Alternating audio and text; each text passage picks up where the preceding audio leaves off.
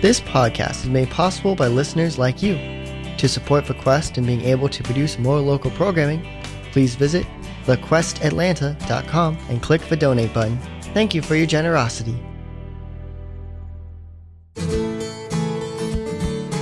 Hello, friends.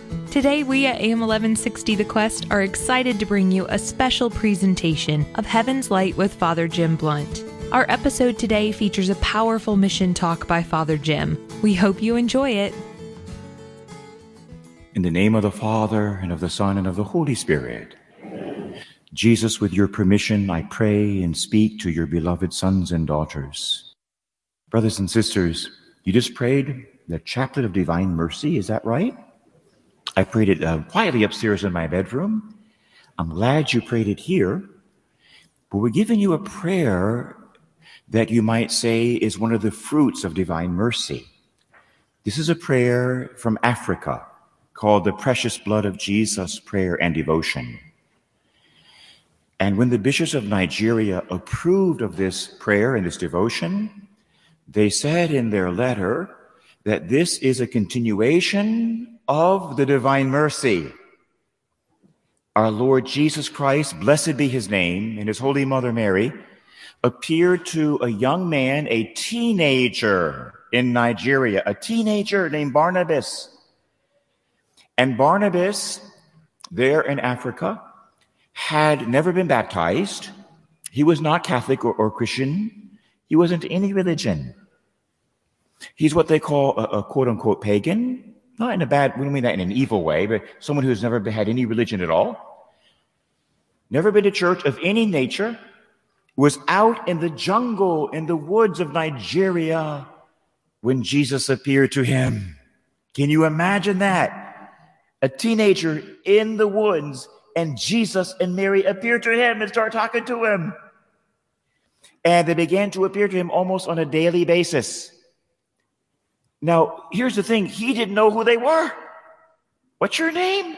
Jesus. Who? Jesus. What's your name, beautiful lady? Mary. By the way, they speak English in Nigeria. That's a common language there.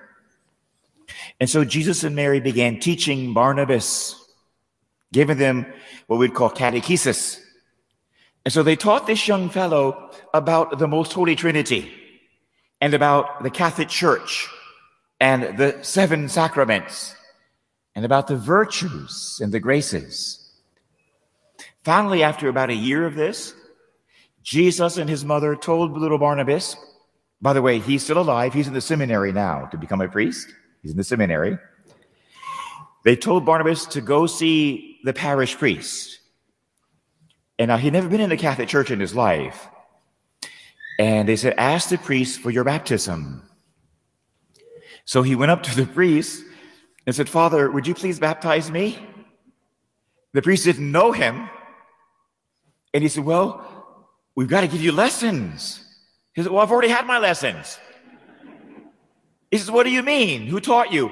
Uh, Jesus and Mary. Yeah, right, right. So he tested him. The boy knew more about the faith than anybody in the whole parish. He tested him right then and there. He had all the right answers. I imagine Jesus and Mary are pretty good catechism teachers, don't you think? He got like all A's. And so they baptized him almost immediately and gave him his confirmation. The Lord, as he began, as he taught Barnabas the Catholic faith, taught him this new devotion to the blood of Jesus. And what, beloved, is present at every Mass? The blood of Jesus. Amen? Well, beloved, there on the altar, we're not even at Mass now, but it's almost like Mass, you know, solemn adoration.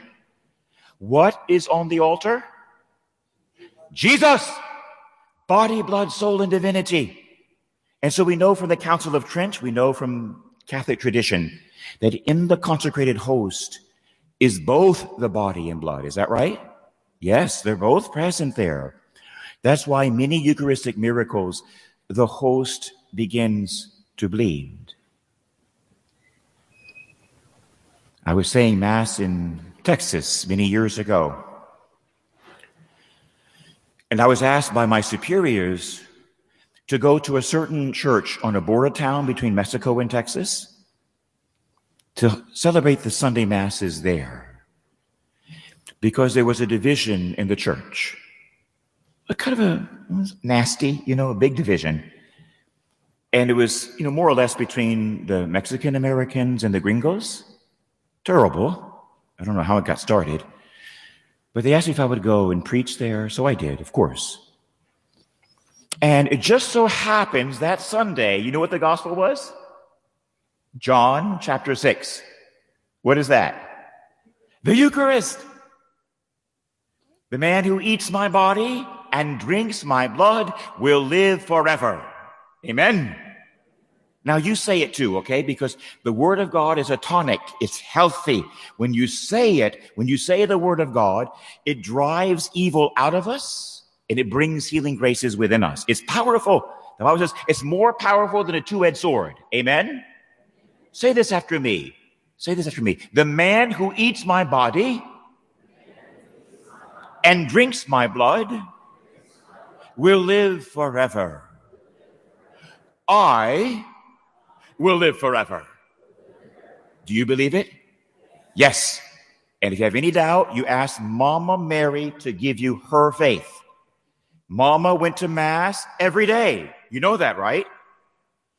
Who was her priest? St. John the Evangelist, your parish. And when Mama appeared at the approved and amazing apparitions in Knock, Ireland, she appeared in visible form, so the whole town saw her. Who appeared with Mother Mary in Knock? St. John the Evangelist. Is that amazing? St. Joseph, St. John the Evangelist were there with Mother Mary. And there also was an altar of sacrifice. And the Lamb of God was standing on the altar, seen by the whole village. Praise the Lord. Well, beloved, I was asked to go say Mass at this parish in Texas. So I said Saturday night masses and all the Sunday masses, a big parish, a lot of masses. John chapter 6. And so what did I do? I preached about the gospel, about the Eucharist. If anything can unite us as one people, it's faith in the divine presence of the Eucharist. Amen? And one day soon, the whole world will be Catholic. The whole universe will be Catholic. Amen? The angels are already Catholic, the angels. But now the people will all be Catholic as well. And so we preached about that. It was a joyful time. It, it sort of changed the parish. And uh, the fire came down over us. And so after the homily, I went to the altar and I prayed the prayers of consecration. This is my body given for you. And I held up the host. And when I put the host back down on the paten, the top host of the smaller ones there had a one bright red circle like blood on it. And the presence emanating from the altar, from the Eucharist, was like heat, like fire, like a flame of love. And so, with the sign of peace, I turned to Lupe, she is the sacristan for that parish, Guadalupe. Lupe has been setting up for Mass at that parish at that time every single day, Monday through Sunday, every day, Sunday and weekday Masses, every day for 34 years, has not missed one day in 34 years. Every single Mass in that church. So I knew Lupe, a beautiful old Hispanic woman. I said, Lupe, Yes, Father. Lupe, do you see this? Yes, Father. Lupe, did you set up the host for Mass before Mass? I knew she did. She does every Mass for 34 years. Did you set up the host? Yes, Father. Was this host with that bright red blood spot, was that there before the Mass? No, Father. But during the consecration, Father, we back here, the, the ministers of the Eucharist, we felt fire all, we were burning up with heat. And so, beloved, the top post had a bright red circle like blood on it. I knew it was the Lord. The altar was burning in front of me. So at Holy Communion, as I gave out Holy Communion to that beautiful parish, I didn't give that one out. I just worked around it because it was so fun just to look at him. Whoa, you're there. I love you. Thank you. I just had to keep him there. He's my, he's my buddy. He's my best friend. He's my boss and my savior. Well, big church, a lot of people got near the end. I thought, you know what? I'm going to show the last three people just to have public witnesses. The church is very scientific. We should not be afraid of science. True science always validates true faith. That's the Roman Catholic faith. And the Catholic faith always validates true science. There's, there is fake science and there is fake religion, but there is true science and there is true religion. Amen? They always work together because the God of true science is the God of the Catholic Church. Amen? In fact, science, we, we would not even have science today, was not for the gospel. It is through the Christian faith that science came into existence in the Western world. Almost all scientists were Catholic until like 100 years ago. Well, beloved, I thought I should have three witnesses. And so I showed one, and then the second one. The third was a giant boy. He was like a football player, like six foot eight. Huge guy. I thought, well, that's a good witness. I said, Do you see this? Yes, Father. But I gave him another host. I had to give him that one and I brought it back on the altar. I asked Lupe to get me a special pyx, a special container just for that host. And I put it in a special container in the tabernacle. I finished Holy Mass. As I walked down, I looked up. It's in the evening time on Sunday night. 100 people were lined up for confession, but there were no confessions scheduled. And I'm the only priest there. They weren't scheduled. They lined up, they didn't say a word. Jesus is in the Eucharist. And when he reigns, look out. He was there in the church. They lined up for confession. And I went into the confessional and heard confessions till after midnight. I heard every single one. Figured I might catch a few big fish, you know what I mean?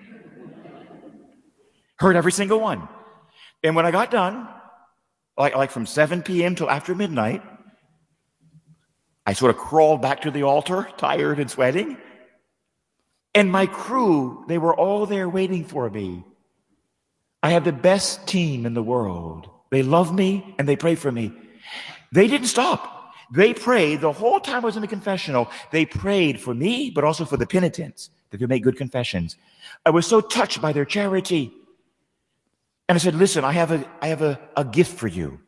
Thanks for staying. Thanks for helping me. One was my driver. I said, guys, line up here, would you? So five members of my team lined up there and knelt down on the sanctuary. They didn't know what I had for them. I went to the tabernacle. I opened it, took out the special pyx. I opened the pyx and went to the first one. And I said, Juan, this is Jesus. And I showed him the host with the blood on it. And Juan is a big fellow, big giant guy. He began to shake uncontrollably and fell on the ground unconscious for half an hour. Boom! I didn't touch him. I promise you, I did not hit him in any way. He fell down in the power of the Holy Spirit. Amen? I was as shocked as anybody else was when every single one of my team were overwhelmed by the Holy Spirit. Amen? Because, beloved, it's precisely the death of Jesus on the cross that not only paid the price for my sins, but won for me and you the gift of the Holy Spirit. Amen? The blood of Jesus was paid as the price that this little sinner could receive the Holy Spirit. Amen? So every time you and I invoke the blood of Christ Jesus, the Holy Spirit flies down from heaven.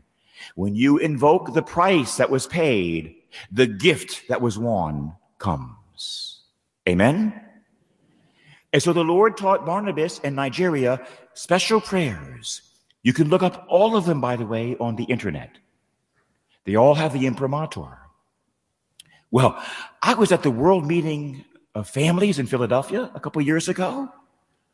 And I finished the meeting I had at midday, was walking down this huge convention center in the middle of Philadelphia, walking down, and the bishops got out of their meeting at the same time. So as I walk down this giant hallway, all the bishops come out from the world meeting, like 500 bishops. I'm walking, and the Holy Spirit said to me, I want you to say hello to that bishop. Now, listen, there's 500 bishops. I don't know most of them. I've never seen this one before. He's a young African bishop. The Lord said, I want you to say hello to him. I said, okay. So I went up to him and said, hello, bishop. He said, hello, father. I said, where are you from? He says, I'm from Nigeria. Well, I'm the one priest in this country spreading that devotion to the blood of Jesus from Nigeria. I said, You're from Nigeria? The blood of Jesus devotion. He says, Yes, Father, I know. I said, It came through Barnabas. He said, Yes, I know Barnabas.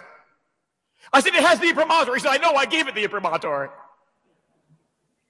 I couldn't believe it. Out of 500 bishops, the Lord said, Talk to that one. I did. He's the one that gave it the imprimatur. Amen. And the same thing will happen to you as you were filled with God's Holy Spirit. Every Catholic should be spirit filled. Spirit filled. The best way to get the Holy Spirit is A, pray the rosary every day. B, go to Mass. Receive Holy Communion and adore the Lord. And C, pray the blood of Jesus. Wherever you pray that prayer, anywhere in the country, anywhere in the world, the Spirit comes down over you right then. So I looked through the book, I read all the prayers and prayed them. I said, Lord, I need one to give to your people. I have a traveling ministry. So I looked through the whole book and found the shortest, shortest, easiest one. That's the one you have in your hands. Aren't I a nice priest? I found the easiest one, and that's for you. And this prayer, by the way, this is so interesting, so interesting. That prayer in your hand on the little red card it was given to Barnabas by the Virgin Mary. She gave that prayer to him. You see why I'm saying that? Because mama is not centered on herself. When we say Mary, she says Jesus. When we say Mary, she says Jesus. Amen? Mama is utterly Christocentric. She's totally centered on Jesus. She wants nothing other than your salvation. Amen. And she knows that your salvation and mine come through the shed blood of her divine son. She knows this. She says, I myself was saved by my son's blood in advance. Amen. So this prayer, Mama taught the visionary. It's only 12 words. Most precious blood of Jesus Christ Save us and the whole world. Most precious blood of Jesus Christ, save us and the whole world. Most precious blood of Jesus Christ, save us and the whole world. Again, most precious blood of Jesus Christ, save us and the whole world. One more time, most precious blood of Jesus Christ, save us and the whole world. That's easy, isn't it? You can have it memorized this afternoon. Now, Our Lady said to Barnabas, she said, Barnabas, if you want to know how to pray well and to please my son Jesus, say this little prayer 500 times a day. oh, now you just got mad at me. But it's up to you. But I do, I say it 500 times daily. This prayer I've noticed has a particular grace of deliverance. I would say exorcism, but I mean deliverance is released from the devil at a minor level, but still important. Let's say somebody's alcoholic. It has a deliverance or liberation grace to it, and also the grace of inner healing. When the bishops approved this prayer you have in your hand and the devotion, they said, This is a continuation of the divine mercy that you just prayed. This is divine mercy 2.0. That's what it is. It's divine mercy at a higher level of liberation. Now, can I share with you at least one story of what I've experienced with this prayer? And then I want to pray it with you for a couple of minutes in front of the Lord.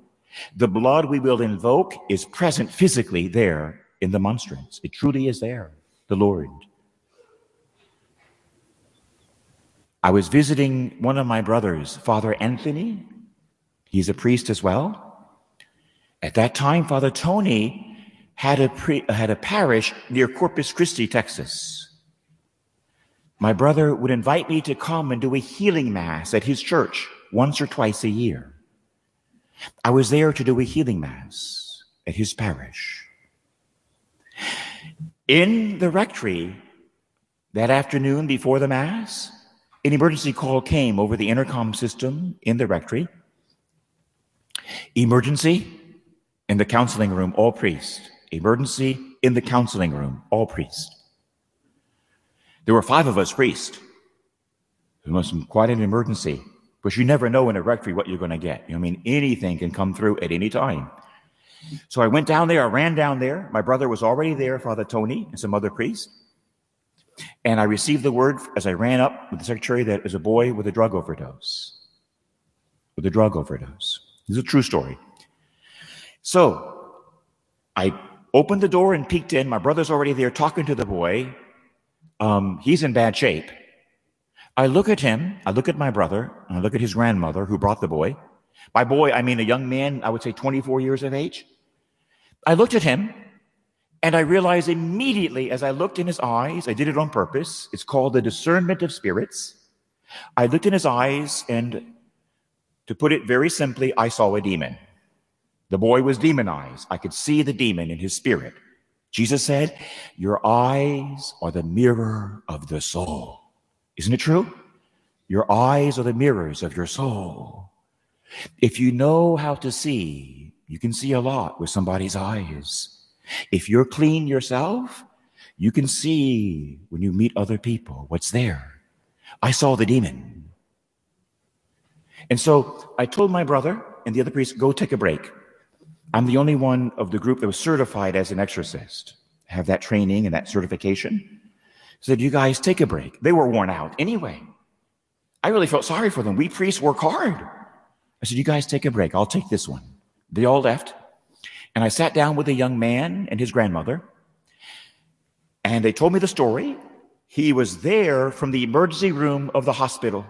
He came from the hospital in Corpus Christi straight to the parish. He was dying of a drug overdose. Why was he there? Well, he was doing illegal drugs. And when the nurses and doctors took his blood to find out what the drug was, they could not determine which drug it was. It was a new one, by the way. It's a new drug. So it wasn't crack or heroin. They thought it was one of those because he was turning purple and shaking. And they said, Please tell us what you've taken because you're dying. But in Texas, even if you're dying of a drug overdose, if it's an illegal drug, you are arrested. They'll keep you there in the emergency room, but they'll put a policeman with a gun next to you. He has to stay with you till you get better. Then you go straight to the prison, or if you die, then he says goodbye. But that's the law in Texas. If you've taken an, an, an illegal drug, even if you're dying, the officer arrests you right then and there. He won't put handcuffs on you, but he'll stand right outside your door. The young man did not want to be arrested. He was taking a drug that had just been made illegal six months before in Texas. Just so you know, it's called synthetic marijuana. Synthetic marijuana. 11 boys had died using synthetic marijuana in the last 12 months. 11 young men died from using this drug. So the Texas legislature made it illegal immediately. The boy had a secret stash he was getting from somebody. He was taking it every day. Now he was dying of an overdose. Because he was an adult, he was able to sign himself out of the hospital legally. If he was a minor, he could not have done that. He would not tell them what he had taken because he did not want to go to jail. It was actually a bit foolish, to be honest with you. So he signed the papers, though they begged him not to. He called his grandmother. She picked him up. Those holy Mexican grandmothers, look out. Oh, those holy grandmothers. She put him in the car and drove him whoosh, straight to the church. She said, There's a healing mass tonight. You're coming with me. Straight to the church, she brought him, brought him to the rectory. It was in the afternoon. So I sat down with him. I said, Okay, call your mom and dad. He's shaking and he's purple. No, I can't. They'll kill me. And I was thinking, well, you're going to die anyway. What do you care if they kill you? But I didn't say that out loud. He says, Father, they'll kill me. I says, No, they won't. Call them. No, he started crying. You have to call them. They're going to help you. They'll be mad at me. No, they will love you. So he called them and they came quickly within 10 minutes. And I gave his mother and his father and his grandmother and the young man that card you have in your hand. And we began to pray it together. That's what the Holy Spirit told me to do. He said, pray this prayer with his family. So we began to pray. So we're going to pray it right now, as I did with that boy, you and I right now, 10 times in a row. We're going to pray for anybody in your family who's addicted to any drug, marijuana, or anything else, including alcohol. Let's pray it 10 times now that if it's you or someone in your family, the deliverance and the healing will begin to come today. Amen. Then I'll tell you the rest of the story, but let's say it now 10 times for anyone with addiction here or in your family. In the name of the Father and the Son and the Holy Spirit. Beloved, this is how we do it. I'm going to say the first half of the prayer, the first six words, and then you'll say the second half of the prayer, the second six words.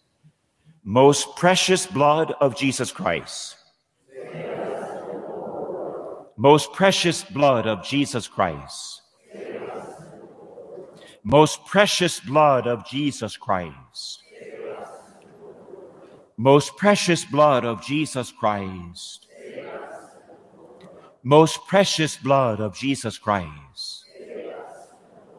Most precious blood of Jesus Christ. Most precious blood of Jesus Christ. Most precious blood of Jesus Christ most precious blood of Jesus Christ. Most precious blood of Jesus Christ. Amen.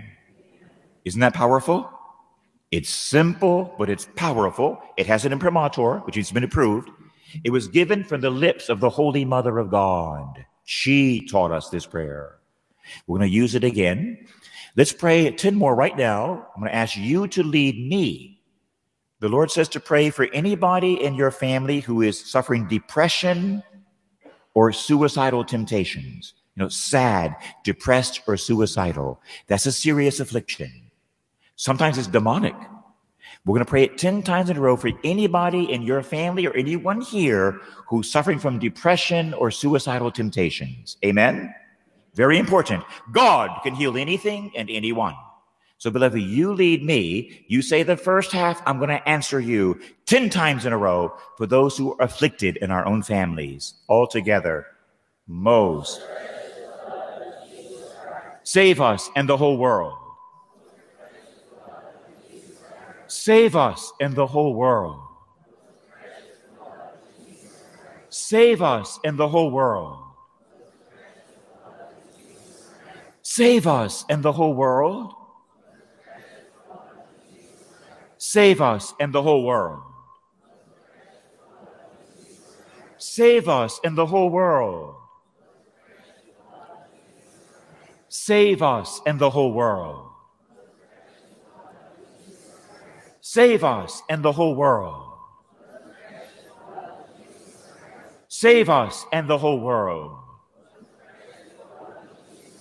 Save us and the whole world. Teach us how to count. it's a new prayer I made up. Better one too many than one too few. Amen. Why do we say 10 more? I mean, that was a sign. Was as we prayed that last 10, what came to me was this. This is very interesting. I know you'll know what I mean. The Lord says, pray for his people that God would free us from self hatred. See, now I'm being anointed by the Holy Spirit. You know what that means? My body's tingling with electricity right now. Pray for those here today that you're being afflicted with that torment of self hatred. That's not holy, by the way. It's not good to hate yourself. You don't want to be egotistical. No, never arrogant. We want to accept ourselves as creations of the all beautiful God. Amen. It's not good to hate yourself. That's not good. when I ask the Lord to free us from any spirit of self hatred in the church. Okay? I'm going to lead this one and you would answer. Most precious blood of Jesus Christ. Now say it with like you mean it, you know, say it with faith. Most precious blood of Jesus Christ. Most precious blood of Jesus Christ. Most precious blood of Jesus Christ most precious blood of Jesus Christ. Most precious blood of Jesus Christ.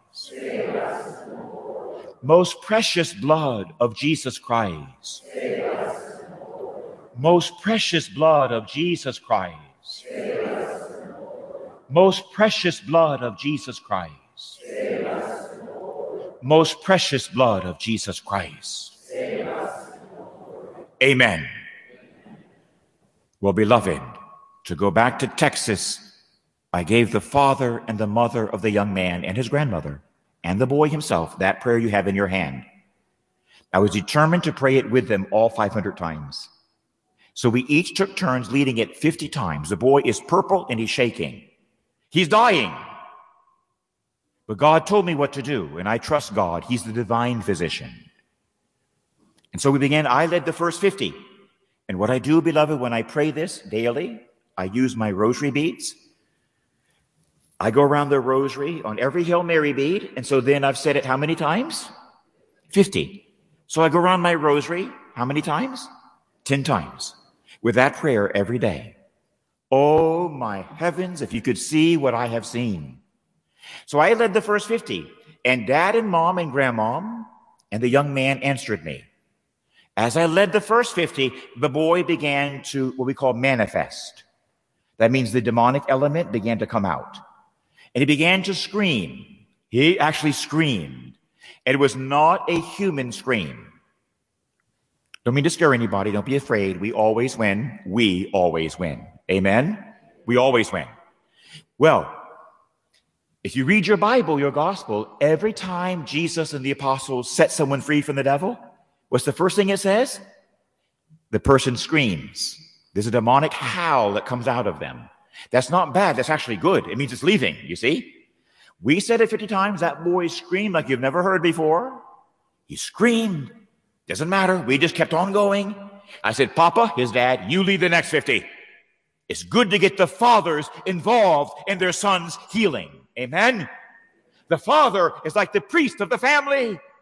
I said, Papa, you lead it now. The dad led it 50 times. And the boy stopped screaming. It was gone, whatever it was. But he began to weep and cry. And I mean from his bowels. He cried from his stomach, from his guts. It was the saddest cry I've ever heard. That's why he got involved in drugs in the first place. He was so lonely and so broken. His wife had left him. He was crying, sad. As the father led them, he was weeping. We kept going. When dad finished, he calmed down. I said, Mama, you lead the next 50. Mama led the next 50.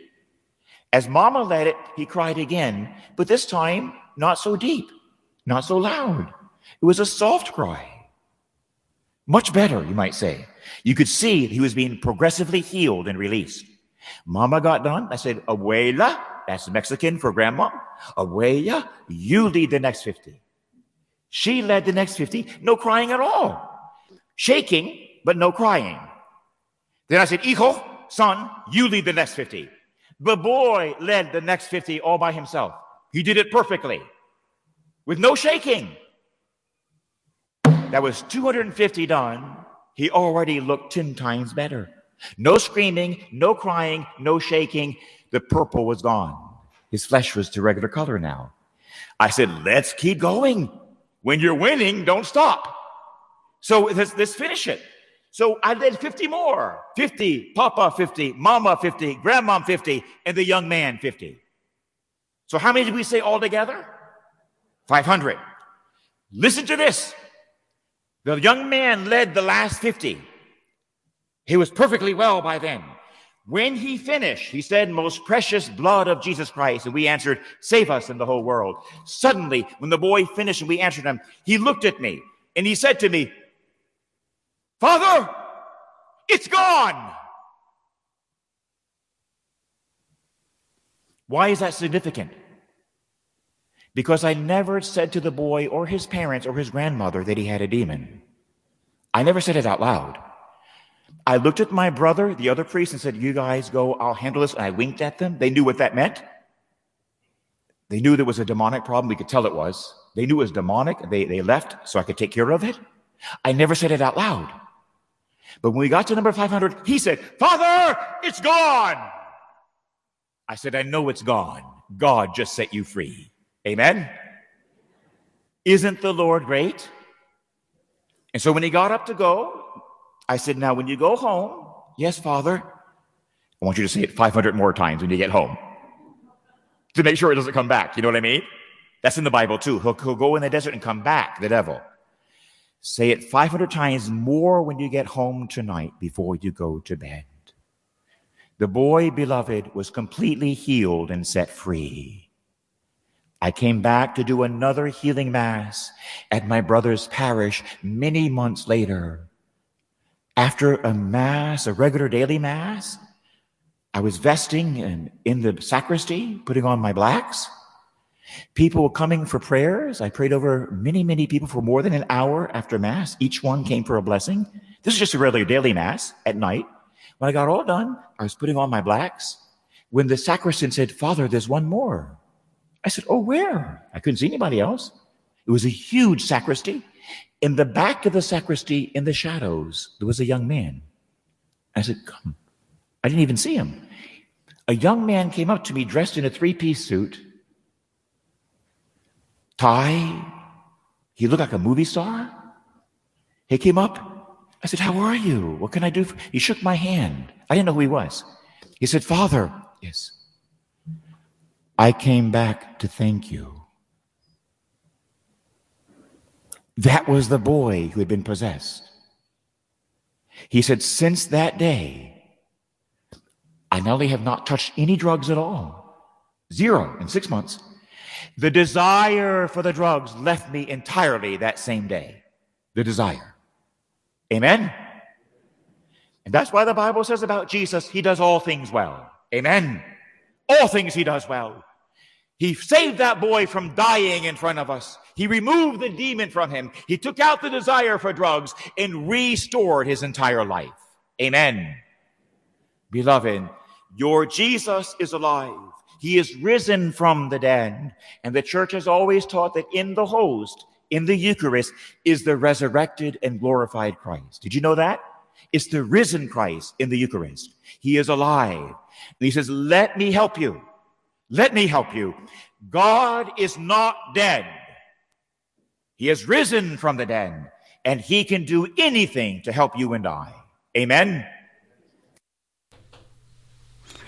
Amen. Hello, friends. This is Steph Ike of Heaven's Light, along with Carol Tearsmith, Jack Tyson, and Rachel Miller at the board. And you've been listening to a mission presentation by Father Jim Blount of the Society of Our Lady of the Most Holy Trinity on AM 1160 The Quest.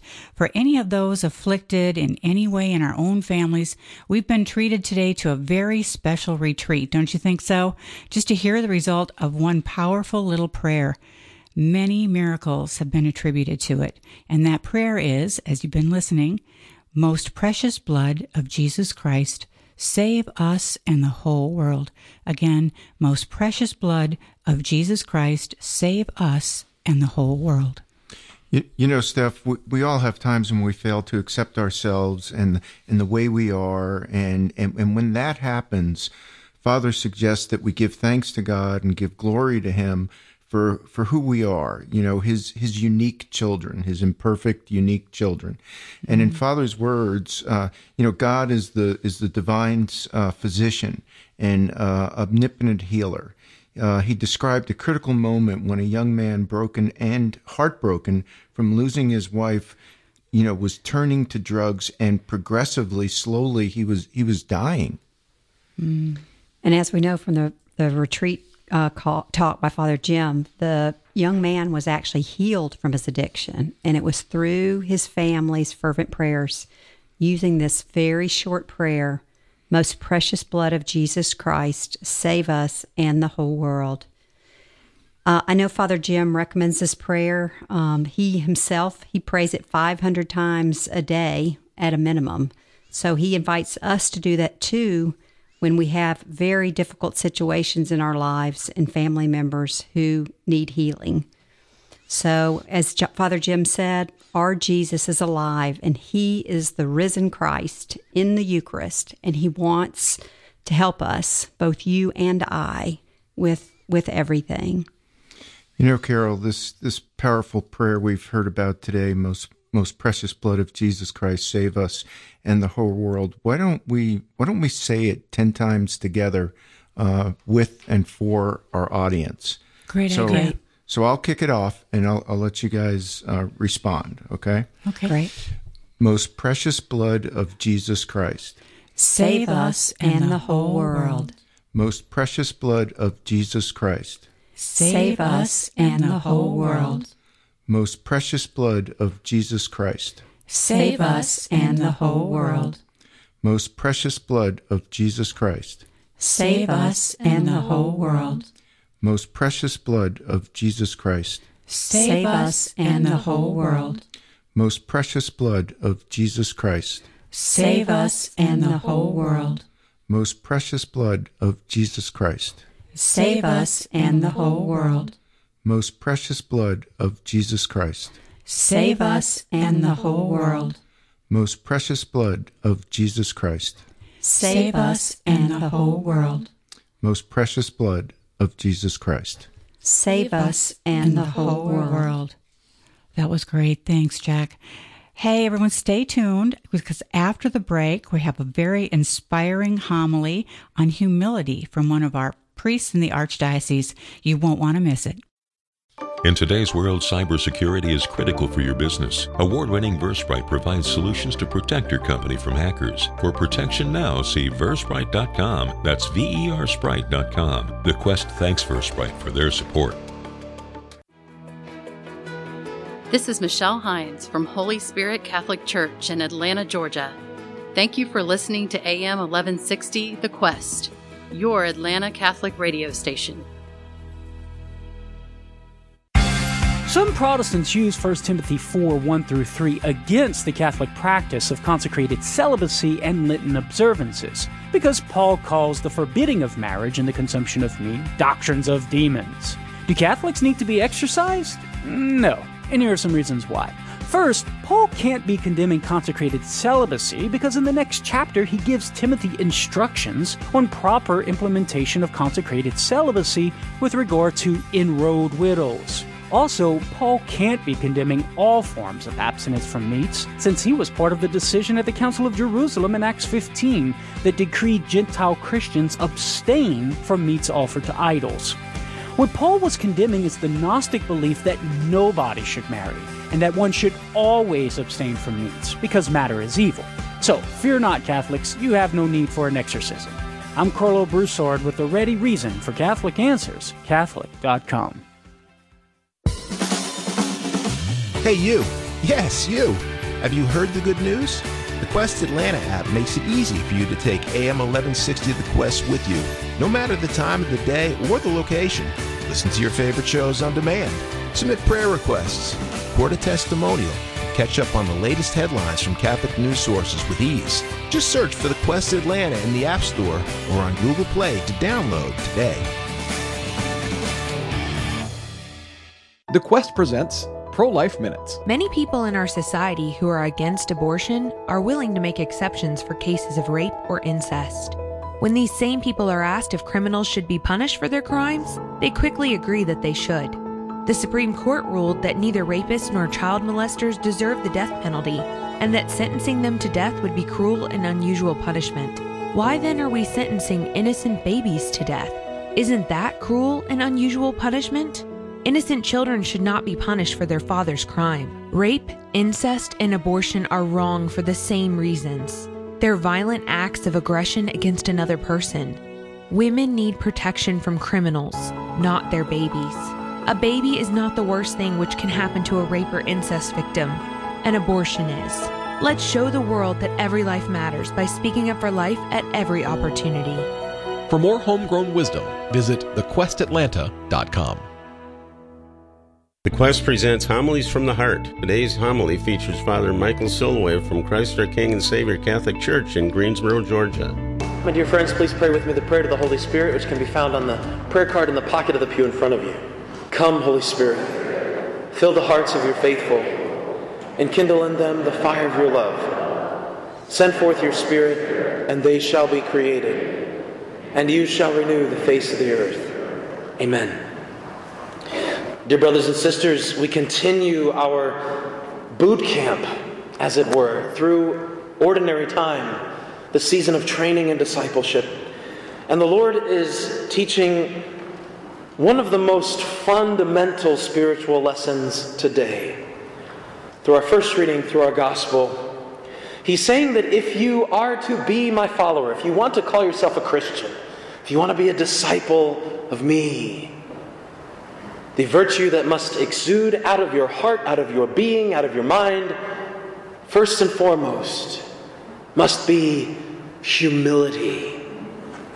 St. Thomas Aquinas said that humility is the mother of all virtue. Do you want to be a person who's known for your temperance and your ability to ward off temptation? Well, in order to grow in that virtue, we first have to be humble. Do you want to be a person who's known for profound, chaste love? Well, first, we have to be humble. Do you want to be a person who's known as a promoter of true justice, giving to each what is due to them by their dignity? Well, first, in order to do that accurately and wholly, we must be humble. Do you want to be a person who is effusive in charity, the king of all virtues, the, the objective of all virtue? Well, in order to be truly charitable, we must first be humble. It is the foundation upon which the whole structure of our moral life and our, our growth in virtue stands on. Venerable Fulton Sheen said so beautifully, I'll tell you again, in one of the, the best books ever written, The Life of Christ, when he talks about the birth of our Lord Jesus, which itself was, was one of the moments of greatest humility, when God all powerful takes on flesh, and not as a king, you know, who wields with a, a gigantic sword and with military power and money at his disposal, but as a vulnerable baby. Is there anything more humble than that? He says there's only two classes of people that recognize the true presence of God in this baby Jesus. First was the poor shepherds, and second was the wise men. Why these two? Well, he says it's because they were humble the poor shepherds because they were the ones who knew that they know nothing, the uneducated, and the wise men, those who know that they do not know everything. In both cases, profound humility. So we're dancing around this, this topic of humility, this, this great virtue which is the mother of all virtues. What is it? I think you know, kind of a first blush, what I would anticipate if I could project upon what many people might think humility is, it's, you know, it's a, a form of self deprecation. Of, oh, I'm, I'm not good enough. I'm not as good as people say, or, or I'm, I'm not as, as holy as I ought to be. It's, it's a way of kind of putting ourselves down. And, friends, that is not at all what true humility is. With humility being the mother of all the virtues and one of the greatest exemplars of humility in the human race, being the Blessed Virgin Mother, uh, you never see in a single moment Mary tearing herself down and being, oh, woe is me, I'm such a terrible human being. No. What is humility then? I think we can take a hint from something that happens in this gospel scene today. As these leading Pharisees have invited Jesus to kind of scope him out. Who is he? They've invited him to a dinner. Maybe there's a little cocktail hour before or something. I don't know. Everybody's just kind of gathered around, trying to feel each other out. They're looking into Jesus and trying to figure him out. All the while, he is reading their minds and their hearts. And as they're making their way to the dinner table, he sees them kind of jockeying for that place of prominence. He sees the pride and the arrogance rising up in them that they want to be noticed. They want to be seen as the greatest. Who's going to sit at the host's right hand side? That's the place of prominence. And Jesus looks clearly into their souls and acknowledges what's going on right at its face value for all that it's worth. I think this is what's right at the heart of humility. is being able to look at ourselves not through the lens of our own perceived greatness or through the lens of our own perceived terribleness, but through the lens of the eyes of God.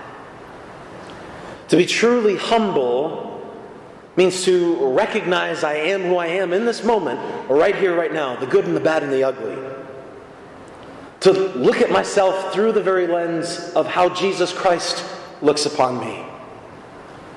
As his beloved creature, worth dying for. Yet at the same time, a project continually unfolding, more work needing to be done. True humility is this recognition that I am who I am right now, but the Lord has more to do in me. Brothers and sisters, an, arrogant person or a person who uh, sets aside the virtue of humility and is not concerned with it is going to be a person who feels that they're already perfect. They've already got it all figured out. An arrogant person or a person who sets aside humility is going to be a person who thinks that there's nothing further I can do to make myself in any way, shape, or form better. They hide their brokenness and try to make it as if it doesn't even exist at all. But a humble person is one who readily acknowledges, yeah, I got things to work on. And that's okay. The Lord is with me. And because I know that He loves me, I can move through my wounds. I can move through my failures and grow in grace and in wisdom. Humility, just like any other virtue, requires repeated action in order for it to grow. Just think does anybody fall out of their mother's womb courageous? Does anybody fall out of their womb, you know, eh, with, with a spirit of perfect charity? or with perfect fortitude and temperance. No, we become those things by doing repeated courageous things, by overcoming our fear. We become temperate by turning away from temptation time and time again and refusing to overindulge. We become charitable by doing charitable things over and over and over again. So that eventually they become habitual and we're a virtuous person when we do the virtuous, the right thing, like kind of knee jerk reaction. That's when we've made it into true virtue. Humility is no different. Humility as a virtue must be exercised. And that's why I think our Lord, in, in the second half of the story today, he tells them, look, don't be the kind of person who just assumes that you have the seat of honor. Rather, act in humility. Make an intentional choice to put yourself lower on purpose. Even though you may be the guest of honor, don't assume that you are. Sit at the lower seat. And then if it's the host notices, What are you doing down there? Get up here. You belong at the head table. Like, imagine just not only will you be saved the embarrassment of you weren't actually assigned that seat, but then you get to share the esteem of everybody else who's like, Whoa, who's that? What? Jesus just called that? Wow, holy mackerel. It has to be exercised and chosen. We have to do repeated humble things in order to become humble. And because, remember, humility is the mother of all virtues, if we want the other virtues, this is the one we've got to work on the most. And I think the reason for that is precisely because the vice that is juxtaposed opposite of this virtue is pride, which is at the heart of the original sin. God, I don't need you. I'm an Eve in the garden, remember? We'll take knowledge of good and evil for ourselves. We don't need you to tell us what that is. Humility is the antidote to the primordial brokenness in human nature. And so, therefore, any of the other virtues to grow upon it, we have to be working on this one, exercising this virtue over and over and over again. Mother Teresa had a short list of things you can do to grow in humility. There's also a great prayer called the Litany of Humility. I encourage you to check it out.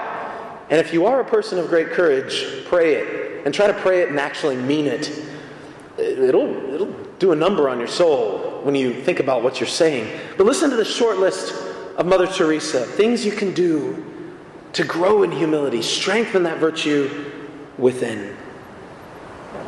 Speak as little as possible about yourself. Keep busy with your own affairs and not those of others. Avoid curiosity into things you know are sinful. Do not interfere in the affairs of other people. Accept small irritations with good humor. Do not dwell on the faults of other people. Accept censures even if they are unmerited. Give in to the will of others. Accept insults. Accept contempt, being forgotten and disregarded. Be courteous and delicate, even when provoked by someone.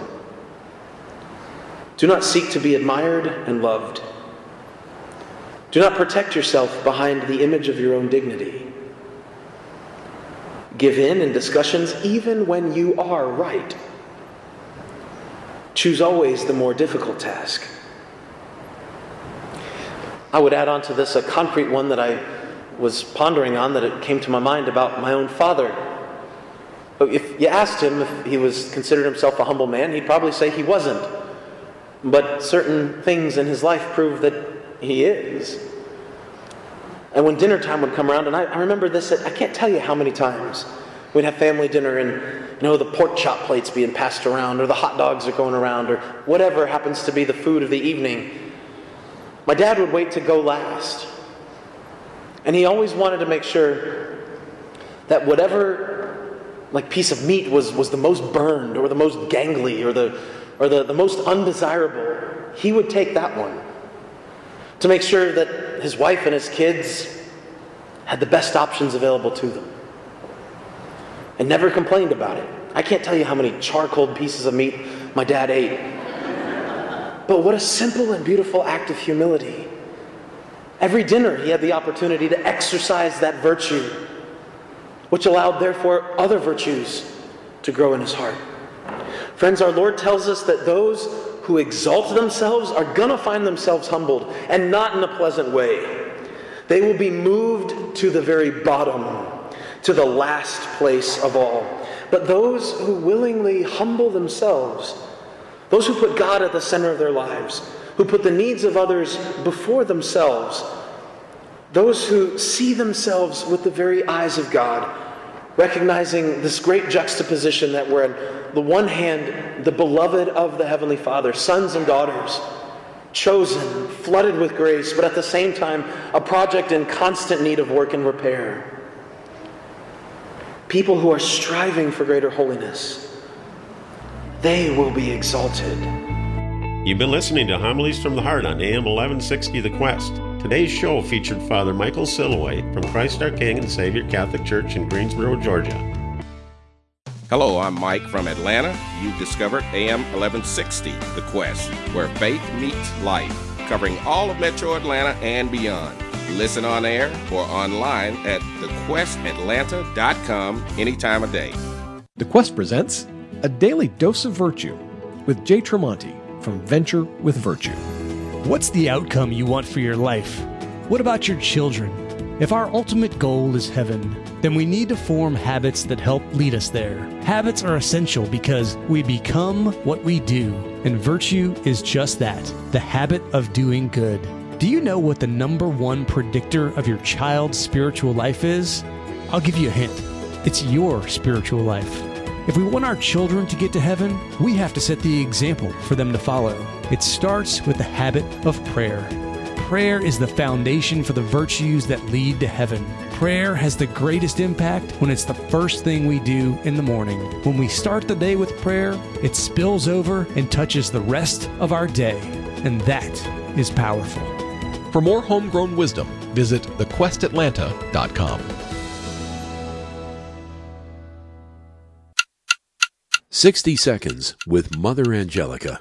Say, for example, a child dies at six, goes straight to heaven. Wonderful. Somebody else dies at 85, goes to purgatory, and then goes to heaven. Isn't that a similar thing, huh? You say, hey, wait a minute, by golly, I got the same degree of glory as this kid. But that's what the Lord says, you see.